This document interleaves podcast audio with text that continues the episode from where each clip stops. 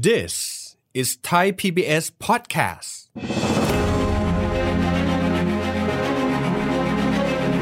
เกิดปัญหาเรื่องซีโร่โควิดกำลังซื้อก็น้อยลงไปเยอะเงินเฟ้อในจีนเนี่ยน้อยมาก อสังหาริมทรัพย์กันยังกลุ่มที่มีประเด็นปัญหา และเป็นกลุ่มที่มีสัดส่วนสูง อยู่ในภาคเศรษฐกิจเป็นตัวอธิบายว่าทำไมเศรษฐกิจจีนปีนี้ อัตราการขยายตัวนะครับถึงลดลงมาต่ำ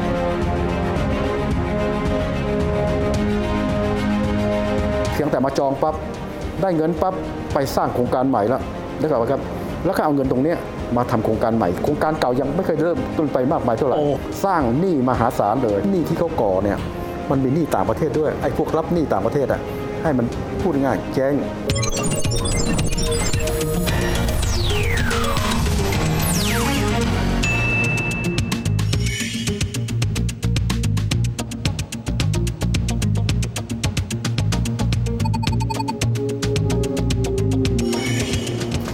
สวัสดีครับท่านผู้ชมครับ ยินดีต้อนรับเข้าสู่รายการเศรษฐกิจติดบ้านนะครับวันนี้เราจะพาท่านผู้ชมไปรู้จักนะครับกับเศรษฐกิจที่ใหญ่ที่สุดอันดับที่ 2 ของโลกนั่นก็คือจีนนั่นเองนะครับณเวลานี้เราจะได้ยินนะครับว่าจีนเองปีนี้เขากำหนดเป้าหมายของการเติบโตนะครับ GDP เขาไว้ปีนี้ 5.5%ซึ่งหลายคนก็บอกแบบนี้ ถือเป็นการตั้งเป้าที่ น้อยที่สุดแล้วในรอบเป็น 10 10 ปี เพราะที่ผ่านมาโตเร็วมาก ๆ เลย แต่ทางการจีนเองก็บอกว่าอันนี้เป็นแค่เป้าหมายชี้นำนะครับ ยังไม่ได้มีความหมายว่าจะทำได้ ยังไงก็ตามครับ ตอนนี้เศรษฐกิจจีนพูดไปแล้วก็บอกว่าเหมือนมีระเบิดเวลาซุกอยู่หนึ่งก้อนครับ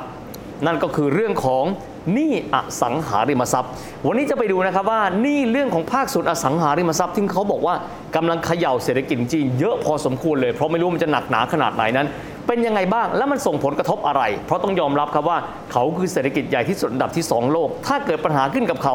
มอเตอร์เศรษฐกิจตัวหนึ่งของโลกก็จะดับไปด้วยนะครับวันนี้พูดคุยประเด็นนี้กันนะครับกับนักวิชาการอิสระด้านเศรษฐศาสตร์และการเมือง รองศาสตราจารย์ดรสมชายภาคภาสวิวัฒน์อาจารย์สมชายสวัสดีครับ ครับสวัสดีครับ อาจารย์ครับ อยากให้อาจารย์เล่านิดนึงว่าทำไมเรื่องของอสังหาริมทรัพย์จีน มันจึงกลายเป็นข่าวใหญ่โตมาตลอดเวลาเลยครับอาจารย์ครับ เอ่อการกระตุ้นเศรษฐกิจจีนนะครับ ในสมัยก่อนเนี่ยจริงๆก็มาจนถึงตลอด 30 ปี จนถึงปี 12 เศรษฐกิจจีนขยายตัว 10%ต่อปี เป็นเขาเรียกว่าเป็นตำนานเลย คือ มันถึงกลายมาเป็นเศรษฐกิจ สองหลักมาตลอดเลย นะครับ 10%ในอเมริกาเนี่ย2-3%นี่คือเหตุผลว่าใน 30 ปีจีนไล่มาเป็นเศรษฐกิจเบอร์ 2 ตีตื้นได้เร็ว ดีโอ้โห ไม่เคยมีมาก่อนเลย ครับ แล้วก็เขาคาดว่าในปี 230เนี่ยจะกลายเป็นเบอร์หนึ่งด้วยซ้ โอ้ ำแต่ว่าหลังจาก 1-2 แล้ว ตัวเศรษฐกิจจีนขายตัวนะลดลงมา 7 จนกระทั่งปีเนี้ยรัฐบาลจีนตั้งเป้าไว้ตอนที่บอก 5.5 ตอนนี้รัฐบาลจีนยอมรับไปไม่ถึง ไปไม่ถึงละ เพราะว่าในไตรมาสที่ผ่านมาขยายตัวแค่ 0.4นึกออกไหมครับ 0.4ยังไงอาจารย์ 0.4 เพราะฉะนั้น IMF ก็มีการปรับตัวเลขลงว่าของจีนอาจจะขยายตัวแค่ 3.3 แทนที่จะเป็น 5.5ที่ อ่า เราตั้งเป้า เพราะฉะนั้นถ้า 5.5 เนี่ยยังต่ำสุดในรอบ 40 ปี ครับ เพราะฉะนั้นทั้งหมดเนี่ยเกิดจากอะไรครับหนึ่งในนั้นอสังหาริมทรัพย์ซึ่งเดี๋ยวจะพูด แต่ว่าสิ่งหนึ่งที่ทำให้เกิดตรงนี้ก็คือเรื่องของซีโร่โควิด อืม ก็คือเขาเป็นประเทศที่พูดง่ายนะครับยังมีการล็อกดาวน์แล้วก็ไม่มีการใช้พวกอะไรครับเอ่อมาโมเดอร์นาด้านต่างๆ พอล็อกดาวน์ไปล็อกดาวน์มาล็อกอยู่ตลอดเวลาเลย พอล็อกตลาดไม่ไม่จบ พอล็อกดาวน์ปั๊บเนี่ยอัตราการผลิตก็น้อยลง เอาแน่นอนครับ GDP หายไปเลย ครับ นะครับก็ขยายตัวต่ำสุด อืม อันนี้ตัวที่หนึ่ง ครับ ตัวที่สองนะครับส่วนหนึ่งก็มาจากอสังหาริมทรัพย์เขามีหนี้สาธารณะและไม่สาธารณะคือเอกชนด้วย 300 กว่าเปอร์เซ็นต์ของ GDP โอ้โห นี่เศรษฐกิจใหญ่ที่สุดอันดับ 2 มีหนี้สาธารณะ300เปอร์เซ็นต์ 300 แต่รวมเอกชนด้วยนะค อ๋ รั ออันนี้รวมเอกชน รวมเอกชนด้วย แต่ถ้าเป็นประเทศธรรมดาล้มไปแล้วครับ แต่นี่ประเทศจีนนะครับยิ่งใหญ่มีเงินสำรอง 3 ล้านล้าน อันนี้เป็นปัญหาที่เขาจะต้องแก้ ครับ และหนึ่งในนั้นก็คืออสังหาริมทรัพย์ ครับอาจารย์ อสังหาริมทรัพย์เนี่ยนะฮะเป็นส่วนหนึ่งที่ช่วยจีนตัวกระตุ้น กระตุ้นเศรษฐกิจมีสัดส่วนนะครับเอ่อสูงมากอยู่ใน GDP 20 กว่าเปอร์เซ็นต์ 20 กว่าเปอร์เซ็นต์จริงครับ เพราะฉะนั้นในกรณีเนี่ยอสังหาริมทรัพย์เนี่ยมันมีและอสังหาริมทรัพย์มันเกี่ยวข้องกับธุรกิจที่เกี่ยวข้อง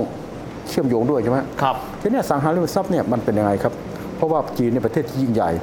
เพราะฉะนั้นจำนวนคนอ่ะพันสี่ร้อยล้านคนอ่ะและจีนตอนนี้ไม่มีคนจนเลยนะ อ่า อ่า สิงผิงบอกเลย เพราะในที่สุดจีนก็กระตุ้นด้วย 2 แบบแบบหนึ่งก็คือพวกอินฟราสตรักเจอร์ต่างๆ อีกอันหนึ่งก็คือทางด้านของอันนี้ ทีนี้ลักษณะสังหาริมทรัพย์เนี่ยคนพอรวยขึ้นมา มันก็ต้องการเยอะ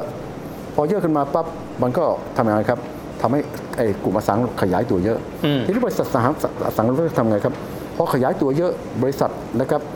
นะครับใช้วิธีหนึ่ง คนเพียงแต่มาจองปั๊บ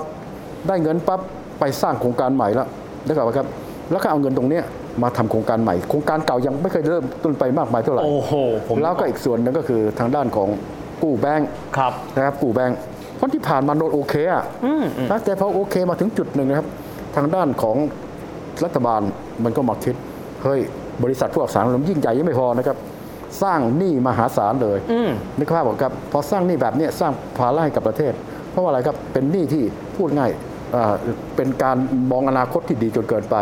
เพราะฉะนั้นมันกระทบกับพวกไอ้พวกอ่าพวกธุรกิจทางด้านของการเงินด้วย ครับ ทีนี้ทางด้านของสีจิ้นผิงต้องการที่จะใช้ก็เรียกว่ารัฐบาลเรียกว่าความรุ่งโรจน์ร่วมกัน อ๋อ common prosperity เหมือนแบ่งปันความรุ่งโรจน์ไม่อยากให้กระจุกตัวอยู่เฉพาะทุนใหญ่ แล้วพวกนี้นะครับ พอมีเงินปั๊บไปทำอะไรไหมบางแห่งก็ไปซื้อฟุตบอลไม่ต้องฮะบางแห่งก็ไปทำรถยนต์ อันนี้ไม่ว่ากัน คือข แต่ ยายกิจการไป เอ่อทำกิจการขยายตัวเยอะ ก็เกิดการผูกขาดอะไรขึ้นมาด้วย มันก็เป็นประเด็นที่สองเพราะฉะนั้นในกรณีนี้ก็คือขยายออกมา เพราะฉะนั้นทางด้านของประธานสีจิ้นผิงต้องการที่จะให้มีการแบ่งปัน พอมีการแบ่งปันปั๊บนะฮะแล้วก็ดูเรื่องของความเสี่ยง เพราะว่าความเสี่ยงไปกระทบกัน ก็ออกมาตรการอันหนึ่งนะฮะที่เขาเรียกว่าเป็นการคุมเข้ม บอกเลยครับว่าเอ่อบริษัทนั้นนะฮะจะต้องเขาเรียกมีเกณฑ์ว่าจะมีการกู้ต่อทำอะไรต่อนั้น ในกรณีนี้จะต้องมี 1 2 3 4 เพราะฉะนั้นนี่แหละครับที่ทำให้อสังหาริมทรัพย์เนี่ยโอ้โหมันเลยเกณฑ์มาอ่ะ โอ้ นะพอเลยเกณฑ์ปั๊บแต่รัฐบาลก็ต้องทำเพราะมิฉะนั้นเนี่ยมันกระทบกับเศรษฐกิจอ่ะ ครับ มันหนี่ต่างๆ เหล่านี้พอมันเลยเกณฑ์ปั๊บพวกนี้ต้องทำไงไอ้ที่ที่กำลังสร้างอยู่อ่ะคุณครับขายขายขาย พอขายปั๊บเนี่ยไอ้ตัวราคาหุ้นตกตกตกมาถึงจุดหนึ่งปั๊บเนี่ยอยู่ในลักษณะที่พูดง่ายล้มละลายได้เลย ครับ นะครับเพราะฉะนั้นรัฐบาลก็ทำยังไงครับ ตอนแรกก็ยังหวังว่าให้รัฐบาลช่วย แต่รัฐบาลคิดในใจไม่ช่วย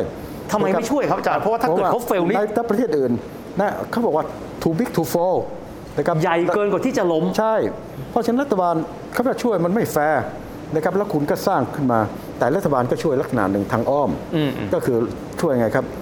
มีการกระตุ้นนะครับเรื่องของเศรษฐกิจเพื่อให้มีเกิดมีกำลังซื้ออแต่ไม่ได้แต่สิ่งหนึ่งที่รัฐบาลฉลาดมากก็คือหนี้ที่เขาก่อเนี่ยมันมีหนี้ต่างประเทศด้วย อ่า เพราะฉะนั้นในกรณีนี้ก็คือไอ้พวกรับหนี้ต่างประเทศอะให้มันพูดง่ายๆแจ้งนะครับ พวกนี้มันออกพันธบัตรไง ครับ กับต่างประเทศใช่ไหมคุณมาซื้อ อ๋อระดมระดมทุนผ่านหุ้นกู้ไง ใช่คเป็นต้ รับ น เพราะฉะนั้นในกรณีก็คือประประสานน้ำริมทรัพย์พอเกิดขึ้นมาตอนนี้ เศรษฐกิจอยู่ในฐานะที่แย่ลงนะครับมันไม่ใช่ปัญหาเรื่องที่รัฐบาลทำเกิดปัญหาเรื่องซีโร่โควิดกำลังซื้อก็น้อยลงไปเย หาย อะ ไปอืม เพราะอสังหาริมทรัพย์จึงเป็นภาพที่กำลังมีปัญหาอยู่ขนาดนี้ เป็นหนึ่งในประเด็นปัญหาคือว่ากระตุ้นปั๊บเนี่ยครับมันยังก็ยังไม่ได้ฟื้น เพราะว่าเกิดจากเรื่องของซีโร่โควิดเกิดจากเรื่องของอะไรครับ เรื่องของเศรษฐกิจตกต่ำอันนี้ก็เป็นส่วนหนึ่งที่เป็นประเด็นปัญหาจริงๆในเงินเฟ้อในจีนเนี่ยน้อยมาก ครับ นะครับแต่ว่าประเด็นปัญหาตัวเนี้ยก็เลยทำให้พูดง่ายอสังหาริมทรัพย์กันยังกลุ่มที่มีประเด็นปัญหา และเป็นกลุ่มที่มีสัดส่วนสูง อยู่ในภาคเศรษฐกิจที่เขาเรียกว่าผลิตภัณฑ์มวลรวมภายในประเทศ เพราะฉะนั้นนี่ก็เป็นส่วนหนึ่งที่เป็นเหตุผลอันหนึ่งที่เป็นตัวอธิบายว่าทำไมเศรษฐกิจจีนปีนี้ อัตราการขยายตัวนะครับถึงลดลงมาต่ำ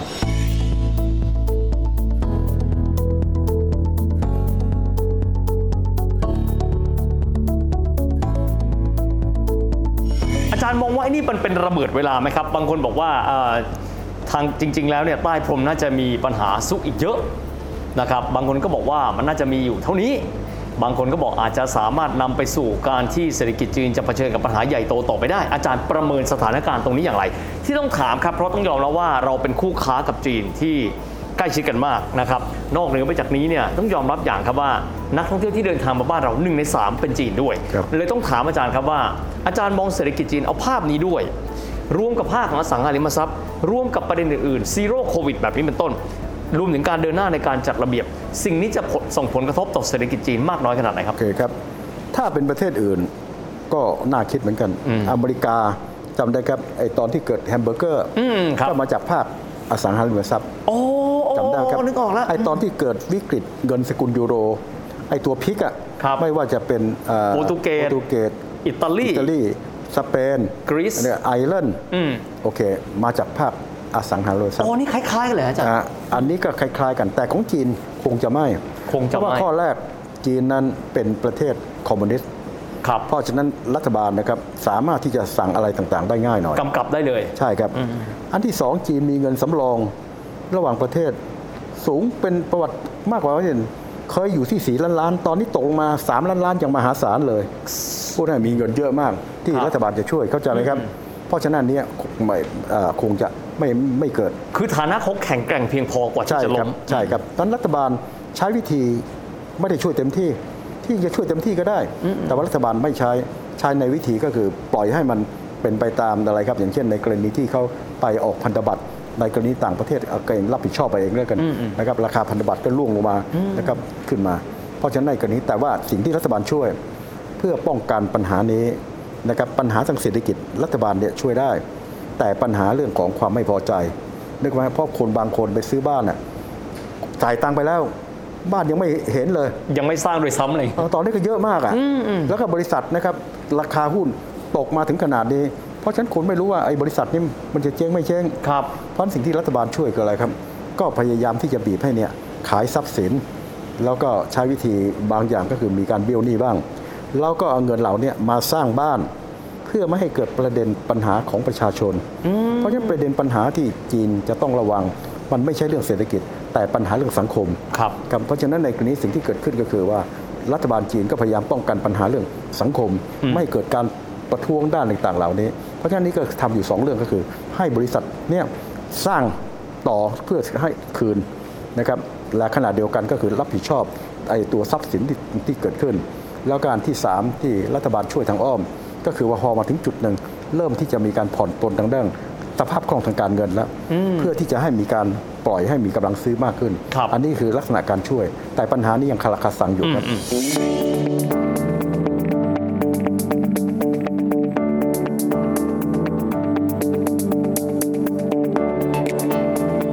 อาจารย์ไหนๆถามมาเรื่องของอสังหานะครับ ความเหมือนต่างระหว่างปัญหาที่เกิดจากอสังหาในจีนเอง กับสหรัฐในปี 2008 คือแฮมเบอร์เกอร์ หรือแม้กระทั่งกลุ่มพิกซ์ก็คือบรรดากลุ่มประเทศยุโรปใต้เหมือนต่างกันยังไงครับอาจารย์ ออกของอเมริกาเนี่ยมันต่างกันตรงนี้ครับนะครับ ในอเมริกามันเพิ่มประเด็นปัญหา นอกจากอสังหาริมทรัพย์แล้วอเมริกามันเก่งเกินไป มีการสร้างเขาเรียกว่า securitization ก็คือแปลงทุกอย่างเป็นหุ้น อืม แล้วก็มีหลักประกันนะครับมันสร้างหลักประกันนะฮะเขาเหมือนกับเขาเรียกว่าหลักประกันที่เรา hedge มันสร้างซับซ้อนจนกระทั่งมันนึกว่าปลอดภัย ปรากฏว่าเอาเข้าจริงๆไอ้ตัวประกันตรงเนี้ยมันมีปัญหา ครับ เพราะตัวที่ปลอดภัยจริง ๆ มันไม่ปลอดภัยเพราะมันหลายซับหลายซ้อน เพราะฉะนั้นตัวอสังหาริมทรัพย์ก็นำไปสู่ปัญหาทางการเงินไง อ๋อ อ่าเรื่อง มีหน้าอ่าเริ่มจากอสังหาแต่ไปมุมที่การเงิน การเงินครับเพราะไอ้ตัวเป็นหลักประกันเนี่ยมันเจ๊งเพราะบริษัทการเงินต่างๆ เหล่านี้ก็ถูกกระทบ ถูกนำไปแปลงเป็นสินทรัพย์ ใช่ครับ เพื่อเป็นการลงทุนหลั ใช่ กคซัรับ บ ซ้อน ใช่ครับ หรือยกตัวอย่างในกรณีที่เกิดขึ้นในกรณีในในยุโรป ยุโรป นะคบ ใต้ครับ จากอสังหาริมทรัพย์นะครับผมยกตัวอย่างเป็นรูปธรรมเลยนะครับในกรณีสเปน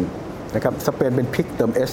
จริง ๆ แล้วมันพิกไม่เติมเอสคือสเปนไม่เหมือนกับตัว P ตัวแรกก็คือ โปรตุเกส อ่าอ่าทางโปรตุเกสนะครับ ไอร์แลนด์อิตาลี ไอร์แลนด์ถามว่ามันคืออะไรครับ สเปนก็มีปัญหาเรื่องอสังหาริมทรัพย์โอเคนะครับ แต่ปรากฏว่ามีหนี้สาธารณะเนี่ยโอเคเลย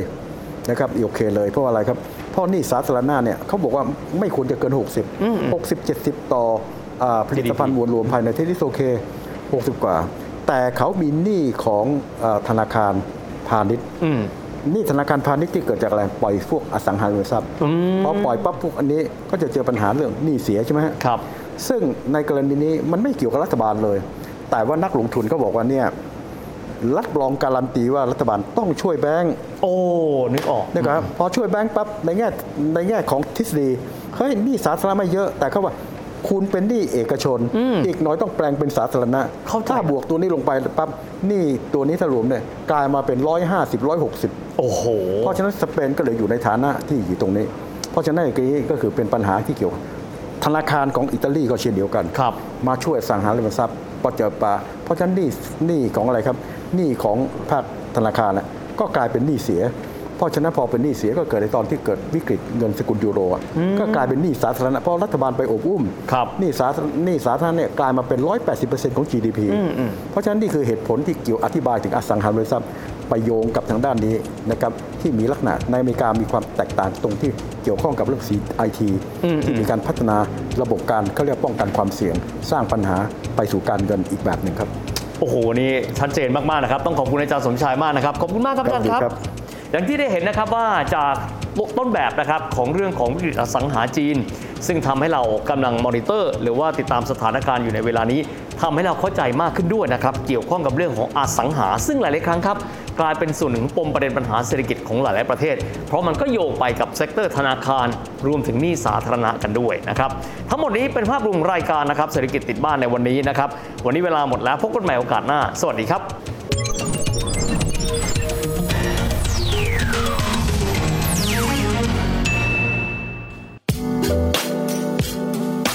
ติดตามรายการทางเว็บไซต์และแอปพลิเคชันของไทย PBS Podcast Spotify SoundCloud Google Podcast Apple Podcast และ YouTube Channel Thai PBS Podcast Thai PBS podcast. View the world via the voice.